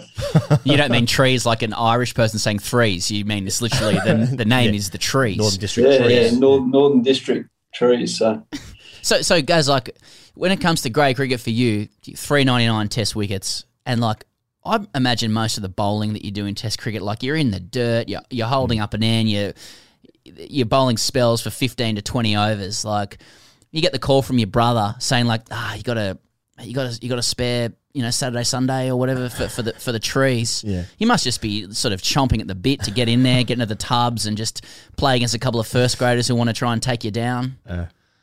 Well, that's that's a problem. When I play grade cricket, everyone just wants to hit me for six, so I usually go for none for about sixty off eight overs. So, so it's not not recommended for me to go back and play grade cricket. I don't feel. It's one of the great uh, advertisements again for Sydney Test cricket, Mm, um, taking out Test players. I mean, guys, I want to know. We haven't seen you since January at the Gabba, I guess. I mean, what have what have you been doing apart from kicking goals at at uh, Telstra Stadium left-footed? Yeah, apart from that, not much to be honest with you. That was a bet with Mitchell Moses, so um, they still got to cough up a little bit of money there. But um, no, what have I been doing? Um, enjoying lockdown in Sydney. Went went out and bought a puppy, um, like everyone does. So I'm not sure what's he going to do when I go start going and play cricket again. But um, apart from that, all good. So we've because we've seen we've seen the Australian captain actually get another job because he hasn't been playing much. He's yeah. have you thought about getting some part time work somewhere? Um, no, no, I haven't. um, but uh, I've really enjoyed the break, to be honest with you. But uh, yeah, I won't be going down the, any radio stint for um, with Pony. He got me on the show the other day. It was pretty awkward, to be honest. Why is it awkward? Because because I imagine like you have the test, the current test captain talking hmm. to yourself. You've played what every test Tim Paine's played. You would have played. Hmm. 30 odd, 40 odd tests or something like that. You'd have a number of stories that are just completely unrepeatable on air, but then you have to do a dance with him to entertain the SEN Tasmania crowd that also might be syndicated across to the rest of the world. Like, is that why it's awkward? Because you can't actually say what you think? Hmm. Well, yeah, hundred percent. Because like he's asking you me all these questions. I'm like, mate, you know all these answers. Like, what, what are you asking me these questions? Like, you, you've got more detail than any anyone in the Australian cricket room, but you you want my opinion. So, um, but yeah, no, I just ended up taking a piss with him um, and Jack Riewoldt. So, it actually ended up pretty good. He's pretty happy with his setup down there, by the way. So he, he's set for life. He reckons. Can, can I ask uh, Lino, like, Lino now, but uh, you, there's only, what, 12 guys who've played 100 tests for Australia, something like that. Hmm. And, what, you know, again, we talk about horses later in the show. Like, the guys who play 100 tests, typically speaking, are like the athletes of all athletes. They were always anointed to make it to the top. They're just superstars. And I heard you say on a on a rival show recently that like one of the things you're most proud of when it comes to your 100 tests is not having gone through the 17s and the 19s and stuff like that. Like, uh, can you sort of talk us through what it's like to make it as an as an Aussie cricketer with basically without having gone through the pathway that they all want you to go through? You know, like like even the way you get treated without being a 17s or 19s player or something. Like, were you treated with suspicion through that time? Do you have to work harder to be accepted? What's that like? Um, yeah, it was, a pretty decent journey to be honest with you. When I was when I was fifteen, um, I was obviously living out in Young with mum and dad and my brother, and um, I tr- was trialling out for New South Wales underage cricket and all that, and basically got told by one of the coaches at the time if I wanted to play state cricket, I've got to move to Sydney, and I'm like, mate, you can get stuffed. I absolutely hate Sydney. Don't like the thought of living there. It's like I used to hate big crowds as a kid. Like just there's only seven thousand people out in Young, so it's not Mm. you can run around town in an hour.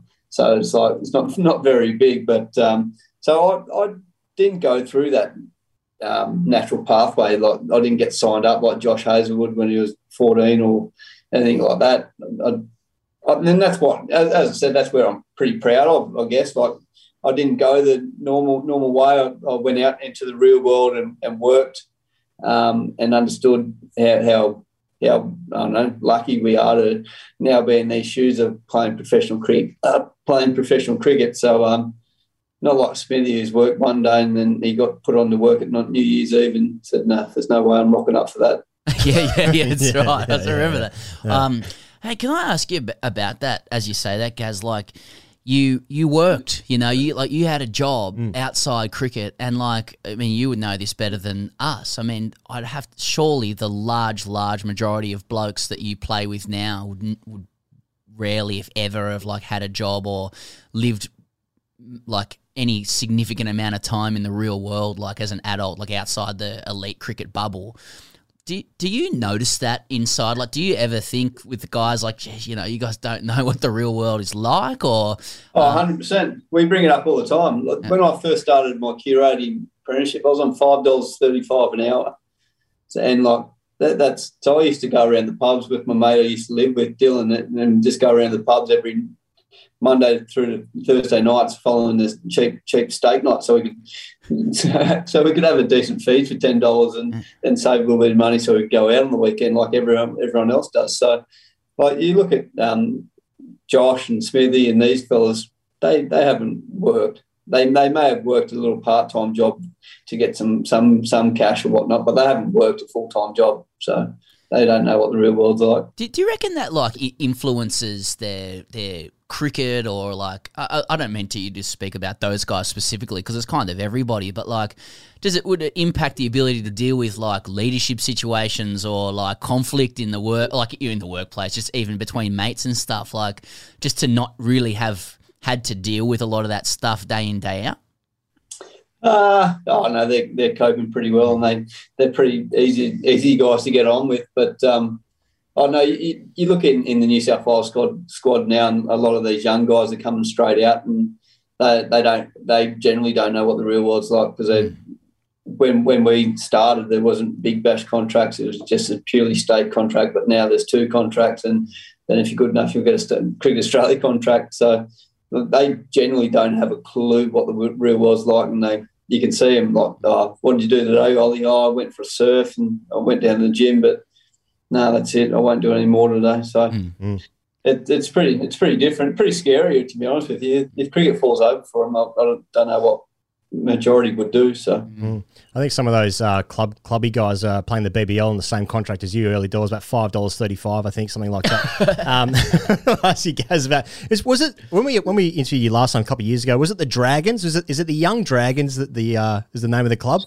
Is that is that is You that their a moniker? Very good memory. Was it, good it was the memory, unless Dragons. You rewatched it. oh, just when you're talking there, I was actually watching it just then. Yeah. Um, no, um, so you, you started there when you were 12.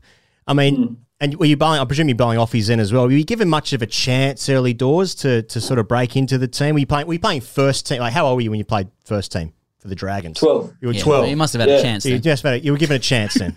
yeah. yeah, yeah, well, it was only um, four, four teams in A grade, then four teams in B grade. So we're in the Dragons, we're in the A grade setup. Um, so in, in Young's cricket. So my older brother played, so I, I got roped into playing um, with him. So I, I would have batted about nine, eight or nine. You got to think we're talking about country cricket here. Some guys played in shorts. Um, bowling with durries out, hanging out inside the mouth. So it's, it's not the greatest standard of cricket I've ever played, but um, I think it's really helped my development. That though, to be honest with you, so I, to, to answer to answer your question, I, I did get a crack. Can you compare and contrast the like uh, off-field approaches of the Australian men's Test side and the young Dragons uh, when you were twelve, and the things you might have seen in the sheds that, that Yeah. stick with you and, and keep you in good stead?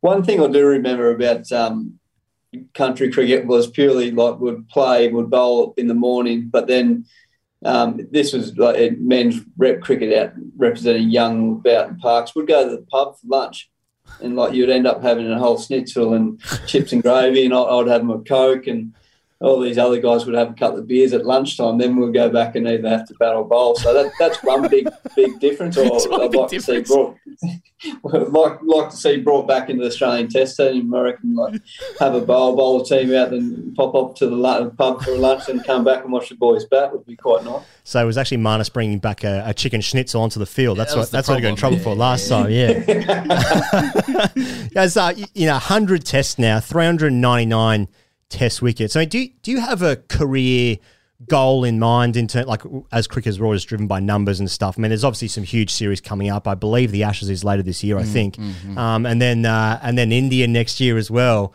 But do you have like a you know, I think you're thirteenth most capped. Australian in, in Australian Test cricket history? Do you want to get into like the top five? Do you want to pass Glenn McGrath for wickets? Is there like is there a, a, an overall goal or just win as much shit as possible? Yeah, it's probably more win, win as many games as, as we can in many test series, to be honest with you. It's, that- it's that hard to put numbers on your career, especially when you're at, at the absolute top. I feel like um, our careers are in, held in someone else's hands. If, if they've had enough of you, they'll just let go and you, suddenly you're dropped and you're done. So I find it really hard to put set numbers on it, um, and especially with set, set wickets because if guys aren't playing catch, it's going to make your job even harder to, to get up to 560 or, or 709. But um, I think it's more about Test series. I think big goals for me is winning winning the Ashes away, like properly winning them. um, but also winning a series in, in India, would, which would be two big ones for me. Have you got uh, Have you got the ideal scenario in mind? You've been playing in your head since the Gabba for the 400th Test wicket. Is it is it going to be Is it going to be like Warne for 700? You're going to wheel away to one side. Have you got a Have you got a batsman in mind that you want to get the 400th? Well, do a lap, Yeah. run around, do a lap. I won't be doing a lap, um, that's for sure. I actually thought it was going to be down in Hobart against Afghanistan. Oh, so, yeah. Um, but no, I've, yeah, I've got um, decent idea in my head how how I want to play it out, but um, I just hope someone can hang on to one and we get past that milestone. Uh, can I ask, as Like, there, there was a um, there was an article the other day talking about the. It's not so much you guys being a golden generation, but there's a lot of guys in the Australian men's test side who are very, very good and well performed players. You know, yourself, Starc, Hazlewood, Cummins, Smith, Warner, and though you've all performed really well, like the the win percentage is still pretty low. Has has the team underperformed? And also, like, have you um is there there must be a sense of frustration that like there's a few years there where Smith and Warner a year there where Smith and Warner can't play, and then you've got the pandemic where you've missed a lot of cricket or whatever. Um, like how how um sort of keen are you to make sure that the record of wins reflects how good you guys are? Because I think a lot of people would feel like it's you, you, haven't achieved what you guys are so capable of doing.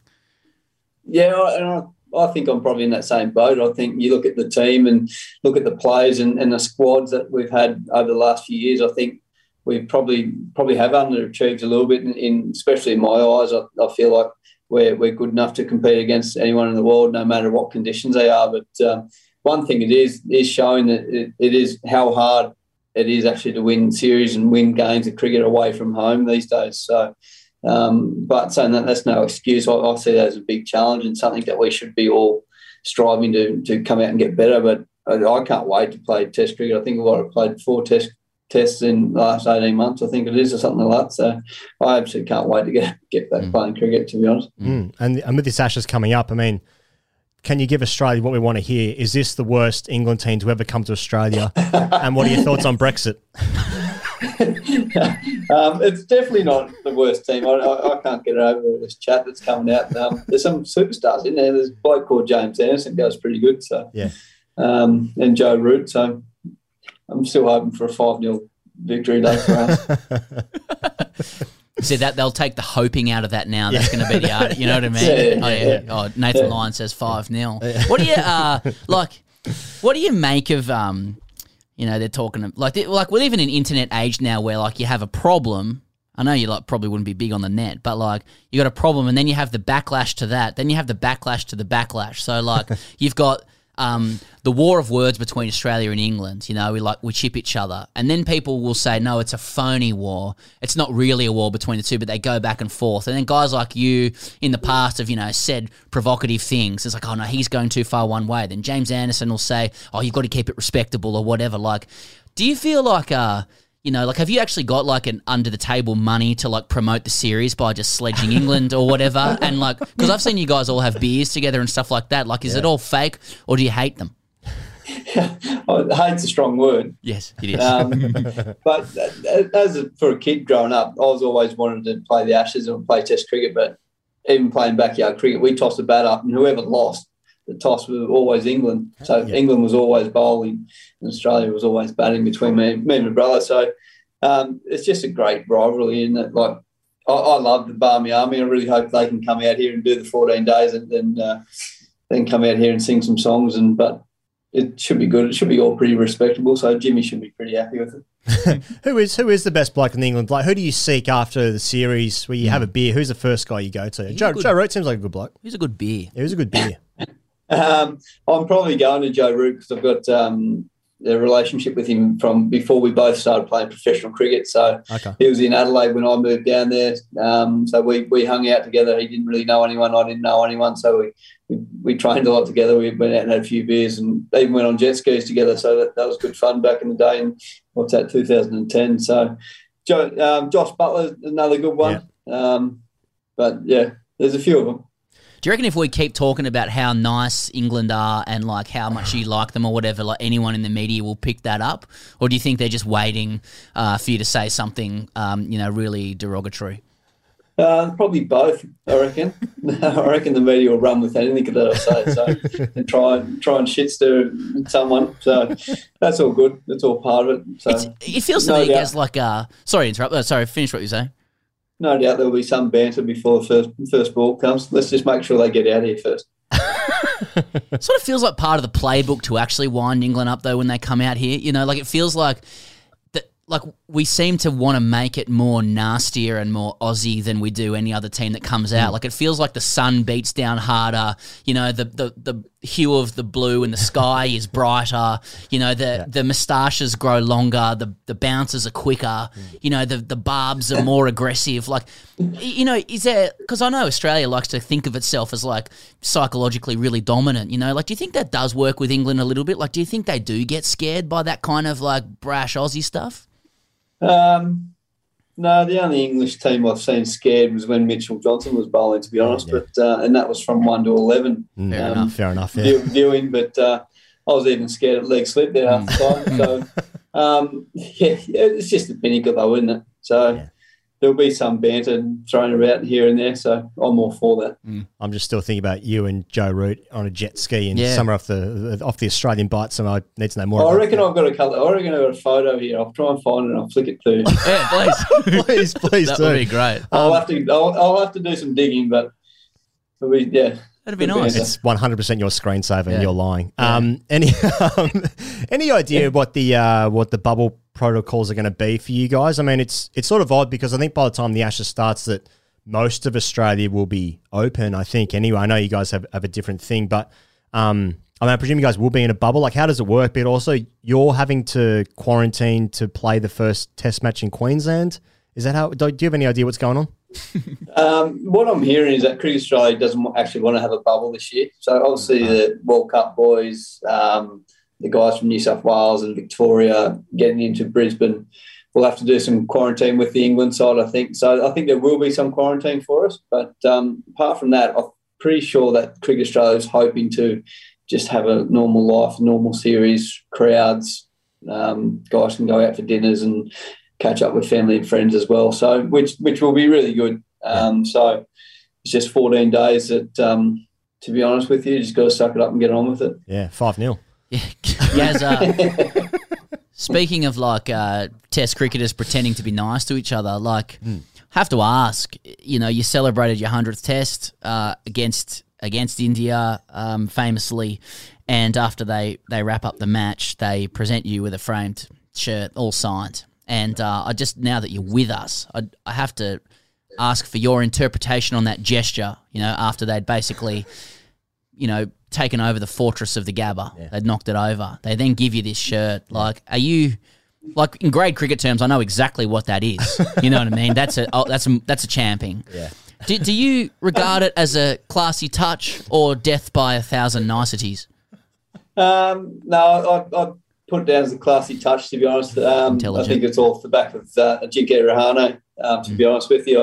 I, I know Ross Taylor played his 100 test against him. He didn't get a shirt, and I don't think Joe Root did. Joe Root did um, about two months later as well, which is a little bit inter- interesting. But no, I don't. I don't see as a champion at all. Um, very nice gesture. Um, yeah, it took me by surprise, as you can probably see in the footage. Are you are you saying there just to clarify? Are you saying that that gesture would not have happened had Virat Kohli been the captain? Uh, you're going to have to ask Virat when you get him on here next week. So, um, uh, I- I've actually got one of Virat's shirts down here as well, so he was very kind to give me one of his as well. So, um, a couple, couple of decent bit, bits of memor- memorabilia there. So, pretty happy. I can't believe we're getting Kohli on the show next week. That's, Yeah. that's that's huge. That's a- that's great- that's, huge that's a great get a for big us. get. Uh, Gaz, um, I can't. Obviously, the the the Aussie guys are starting their T20 World Cup campaign on Saturday against South Africa. I can't tell if we're good or bad, or if we're seventh, or if we're going to win the thing, or.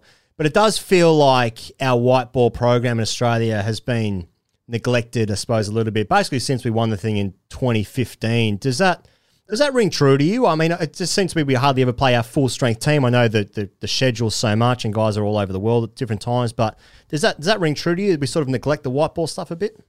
Uh, I'm not sure if the neglecting the is, is the right word. Um, I think over the last little bit, we've haven't been able to play the, the full strength team. You, you look at the last two tours, a, a lot of guys jumped out of those tours and um, because of bubble reasons and mental fatigue and all that stuff. But um, if you look at this squad now, it's, it's a pretty well-rounded squad, to be honest with you. So I've got high hopes. Um, obviously, couple, they're all my mates, but a couple of really my best mates are out there. So obviously, hoping that Mitch Starc and these guys have a, have the best best um, tournament of their life, and they that, and that they can bring it home. But talking to Mitch and Josh and Pat, especially those those three, that they're pretty, they're pretty confident, to be honest with you. Mm-hmm.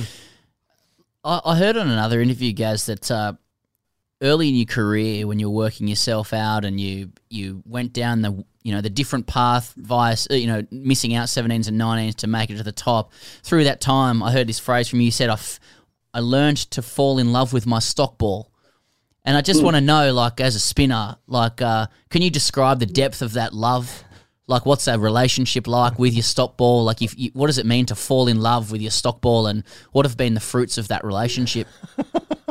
Yeah, it's been pretty amazing to be honest with you. It's probably the most long-lasting uh, relationship I've been in. So um, it's been very good. Uh, it's been very good to me. Um, it's just the shape of it is, is actually perfect. So I um, yeah, I've, I've got very fond memories of it. What have you learnt from that relationship? If I could just follow up, like, like, what is the nature of it that makes it so good? It sounds like it's a giving relationship. You you learnt to love it for what it was, and then it, it obviously returns that love to you.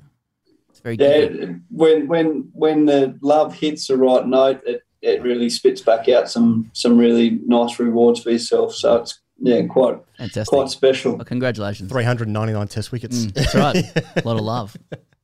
And just finally, Gaz, uh, while we're on spin as well, like, can you just tell us, uh, like, y- you were the first spinner in Australia following Shane Warne to have sustained success and like and continued success as well.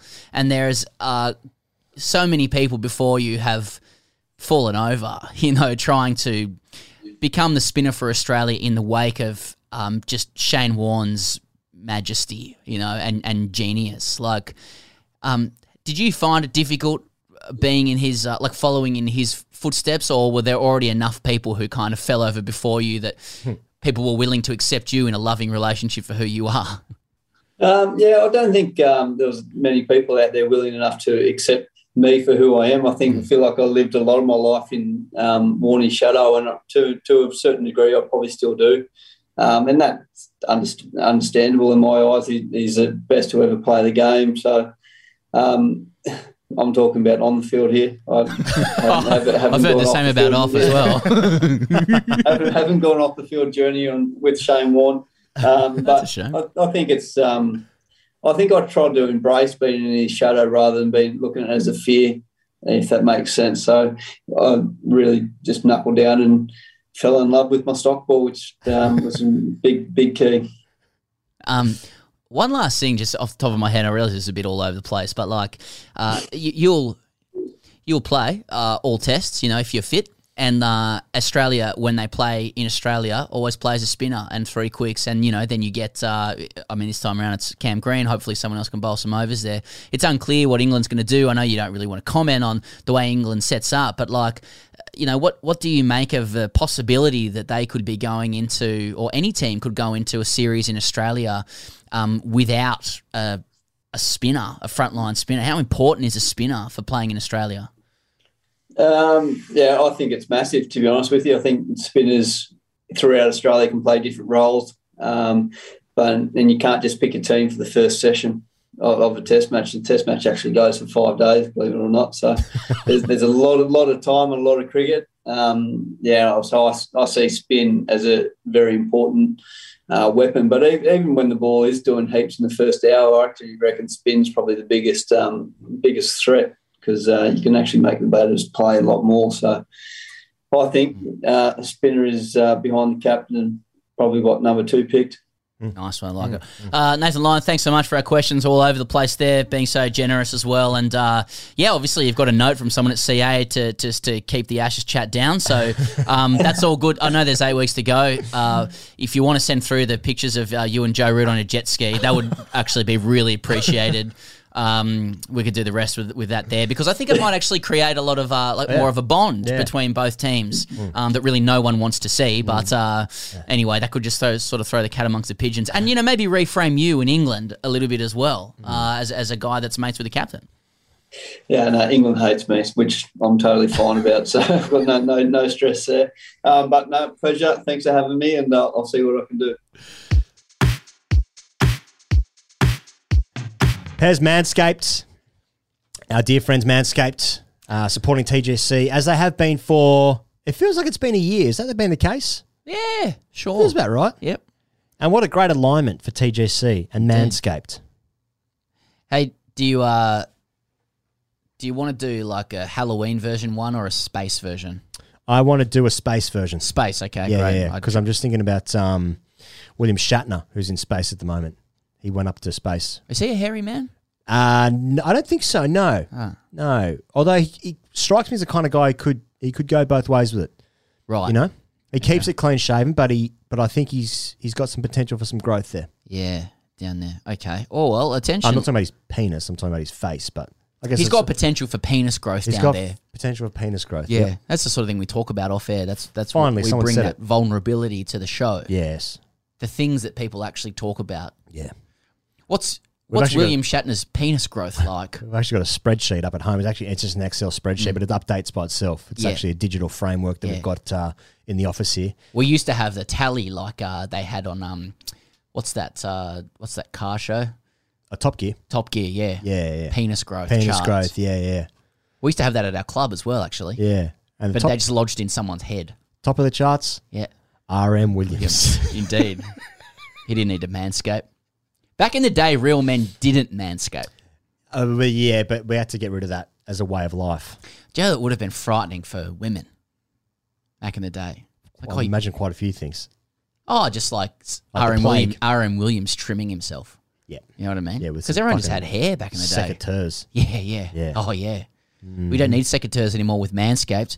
All the way from Australia to Houston. Do we have a pube problem? It wants me to insert space music here. Do we have a pube problem? nah, come on. Shouldn't overdo that song. Our friends at Manscaped have cleared you for takeoff with their fourth generation and brand new lawnmower 4.0. All right, so yeah, that's all that shit that I've said before. What are you? What? It's a lawnmower. It's summer. Your hair's growing a fair bit. My grass is growing a lot in the backyard, and that's not a euphemism. You get a bit more. You get a bit more water on that bad boy, Yeah, a bit yeah. more sun, Bit more sun. and you have to you have to mow it every week or Yeah. two. That's that's the the desperate, s- dull suburban life that I live now. I've got no Mm. problem with it, Yep. and uh, I guess it'd be the same with uh, Manscaped. I'm not saying y- your hair grows more because it's summer because you're not getting more water on or anything like that. Well, it depends where you But- are. Oh yeah, Yeah. yeah. What's can you elaborate on No. that? No, no. Just depends where you are. You can go faster or slower. Yeah. Okay, I'll take In that. your relationship to the equator. Got it. Right. Um, so either way, you just want to be a little bit trimmer in the summer in Australia, don't you? You don't want to be carrying too much hair. Well, if I do a crossover, if you want to, if you want to wear budgie smugglers, you're gonna have to pair these two together. Oh, that's a good one. Uh, Erin Holland, uh, who I mentioned last week and then sort of anonymously mentioned the week before, was was fine with us noting that it was her and uh, her husband Ben who were recently in the market for and purchased Manscaped. That's right. Um, material. So might stay in touch and see how it's going. hey, Erin, just just checking in. Just really checking in. desperate for some copy for this stuff. So I don't know how's Ben going. How's the scaping going? Just trying to find an angle with yeah, it. So, yeah, uh, yeah, That one, that line actually starts to feel a bit too much. So I apologise for that. I'm yeah, um, definitely got not got no C's. Yeah, the performance package 4.0 includes the weed whacker and some other shit, crop mop, ball stuff. Yeah, pretty. Actually, like my um, my one year old gets into the um, toiletries and has pulled out the the like the ball deodorant a few times. Yeah, nice. Okay. Yeah. So that's just that's just life, you know. At that at that point, That's love. nine thousand RPM motor powered three sixty degree rotary uh, dual blade system as well. In case you were wondering about the sort of the the, techni- the Yeah. tech specs. Yeah, yeah. And then you got a nose and ear hair trimmer. What's the code, Pez? Code's TGC at manscaped.com. 20% off plus free shipping with the code TGC at manscaped.com. Your dick and balls will need some help for a clear trinity and beyond. Your balls, space balls will thank you. Hashtag AskTGC. Jack writes in, Hey boys, I'm sure you saw Australia's golden boy welcome his newborn son into the world on Twitter this week. Congrats, Camo. But have but have a good go at the mitts on Paddy. It's no secret that the cricket players or elite athletes for that matter have absolute dinner plates for hands. Mind boggling. He's palming that infant like it's Rodman pulling down his 20th rebound in the 96 finals. That ween should feel honoured. That six foot fuck off dairy producing latte sipping homegrown Aussie beef PJ Cummins is holding him in such a manner that the rest of us can only dream of. Send this to dad to get his thoughts. Would be nice to hear from him. Sunny tomorrow, Jack. I mean, oh, the, oh, How he's the mitts on it? He's completely right. When it comes to Cummins, it's very much a case of how's the mitts on How it. the You know, mitts you on see it. you just look at you look at all of it. Get like, here. Well, there you go, and it Yeah. makes you feel good. Okay, that's some homegrown Aussie beef and stuff. The Yeah. only thing I take issue with is like he's saying that the, the child should be grateful or honoured that his dad's holding him. Right. But I, I'm more of the mind of like, what can this kid be? Yeah, exactly. Not without putting pressure on young Albie. Well, who's who's a few weeks old. Sure. doesn't need any pressure. Don't think Albie will listen to this show, but uh, well, I, I'm just more excited to see what, Mate, the- the, beef that's being grown. It's the it's the it's the horse of a thoroughbred. Ah, it's the cattle. Yeah, it's the horse of a thoroughbred. Now, on last week's episode of hashtag RCGC Fridays pairs at patreon.com forward slash great cricket, Yeah. we were talking about athletes being horses and the depth of horses Yes. in Australian cricket and sport in general. We, Yeah. we tried to compare Babe Ruth to Bradman, Yeah. the horse categories there, Yeah. just horses. Everything horse, horse, horse. Sport is horse. Sport is horse. Sport horse. is horses. Life is horse. Life, life is horses. No, because we were just talking about what sort of. Because we're like, if you see a horse in the flesh, big old, big old thighs, there, muscular thighs, you go, fuck, look at that horse. Hey, look at that horse's How about- legs. Yeah. but How then- about the legs on it? Exactly. And in, in the flesh, going to the races and stuff, which we don't Yeah. really go, you and I. But uh, it actually applies to life beyond that as well. Life is horse. Because when we saw the, the guys at the SCG, have said it before, they're all just big thoroughbreds. Yeah, You're never going to make it. But there's it also applies in life. In politics, I, I saw, I was watching Bad Sport the other day, the Yeah. first 15 Now, minutes of good? the Cronje Looks thing. good. I had to turn it off. Um, not because it's shit, Mm. various other reasons. But uh, uh, yeah, the fucking the, the I was match fixing the the six o'clock game. at Moonee Valley was like. but you know, like it was Cronje and they were talking about his great relationship with Nelson Mandela. You know, Madiba, Oh, and I'm yeah, like, nice. I'm like, just politically in, in life oh, terms, Oh, yeah. there's, fucking, there's a horse. That's a you know, horse like, there. He's massive. Yeah. He's massive, Yeah. Presence. mate. No more presence, surely, than Mandela. Nah. Is there a better presence-based selection? Election than Nelson Mandela. Yeah, I'm not saying he won an election off presence alone. He won a lot of other things. Yeah. But presence was there. Well, that's what everybody says. Like when you're in his, like they talk about him as presence. Yeah. Because we were like Bradman versus Babe Ruth, but this is next level. Yeah. When we spoke to Mickey Arthur, he was talking about how he went to they went to Mandela's house before a World Cup, maybe. Yeah. With Graeme Smith and stuff. Oh fuck, Graeme Smith. There's a horse as well. Fucking hell. How's Horse. the, how's the back on it? Fucking hell. What about the stable?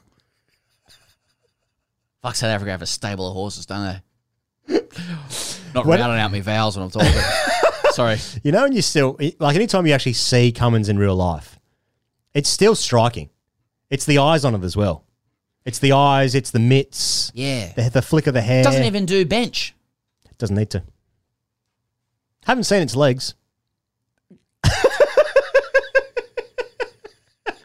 The thing that strikes you about Cummins when you meet him is um, he's a lot more alpha than he comes He's a lot more alpha. He's fuck, he'll fucking rip you to Oh shreds. Oh yeah, yeah. He rips his team to shreds. That's right. I think. I don't Oh, think yeah, because he and seems too genteel as a public presence, and it's that's not a lie. And Like, there's no there's no facade behind that. He is a nice guy. Mm. That is who he is. He understands. Like that's a great way to present it because that's who he is publicly. Mm. And we can say that as one of his best mates. That's right. Yeah. Uh, Doesn't answer a lot of calls or texts, but uh, how are the legs on it? Um, oh well, just for this, I actually texted him after the um after his child. So congratulations, you're going to be a great papa. couple of blue bombers there, would have thought. Uh, no, a couple of days later, wrote back, but I feel like it was a bit pro forma. Just a t- template. Yeah, thanks. Yeah, can't wait. Whatever. You know, who the fuck's this? Yep. Yeah. Isn't that from your personal one or TGC? TGC doesn't have a mobile phone. Oh, it was a mobile phone. Yeah. Oh, okay. Got to get me one of those. Still playing Yeah. Snake on mine. What's the point? Cummins is a horse. Yeah. We got a few horses. Could do with a, a few horse. more. Starc's a horse, yeah. Hazlewood, fuck. Oh, fuck, there's a horse. I tell you what, he's he's a horse. I heard this phrase on offsiders on the weekend. He's a bush horse. What the fuck does that mean? bush horse. He's a bush horse, like a Brumby. I didn't. I didn't ask John Stanley to clarify while I was driving in the car. Call in. Excuse me, what's a bush What you- horse? I, I just heard bush horse. I'm like, yeah, that is Well, a t- there must be someone from the country listening to this. Tell me what a bush horse is, Well, right? I in. think in racing terms, like it's Mhm. it's. I presume it's like sort of. It's a it's a wild, untamed kind of Yeah. Um, well, you know how racer. like you know how there's like a lot of like He's great, coming from the bush. You know, great cricketers come from the country often, and like the some of the theory behind that is because like some of the wickets in Sydney, for instance, like great, they're like really flat wickets, and some of the guys in the country who are batters playing like slightly less or mo- more um, Sporting? spot- yeah, sporting wickets. And so they, they have to refine their techniques. So like the country cricketers, and Yeah. it's gruff and it's rough and it's Yeah. hot and it's Bit dry. unpolished. There's no fucking water. yeah, they could droughts. Be, they could be horses a more, everywhere. A bit more respectable in the way they. Oh yeah, carry themselves. Oh, yeah. A little bit, more bit more civ- civilized, if you will. Hey, hey, Tim, keep it respectable. Oh, I'll fucking kill you. Every week there's a death threat. It's fucking. Uh, uh, it's genius of James Anderson to say Perfect. That. That I am a dog. Well, it's not his first rodeo. Keep it respectable. Oh, that's Yeah. that Hits is- right at the oh, nerve. oh, mate. Perfect. right at That- nerve. seriously, Us fucking cavemen down here. That's what he's really saying. that tou- that's good nerve Yeah. touching. So hey, We because he, sent you down be- here on a fucking boat. because he gets the he gets the opportunity to take the high ground It's while high saying ground. the most hurtful thing. He probably said it from the James Anderson end. Sipping on an Earl Grey. Keep it respectable, boys. Fuck, he's a good bowler though. Oh, really good bowler. In England. Horse. Horse. Royal Ascot stuff. Yeah, he's Royal Ascot, but we've got Bush Horse, Hazlewood. Yeah. Prancing past the Queen at Ascot. What you the know? fuck are we talking about? Bush horses versus Royal Ascot. That's the Ashes. Put it to me in grade terms. Hey, that's what Patreon sounds like if you want to join, by the way. All right, thank you very much, Nathan Lyon. Uh, thank you much to you guys out there for tuning in to TGC. As ever, see you in the live stream, 9 p.m. Australia time for Australia, South Africa, right there on YouTube's. See you on Patreon for those who want to join there. And uh, yep, that'll do. Cheers. See you next Yeah, week. cheers.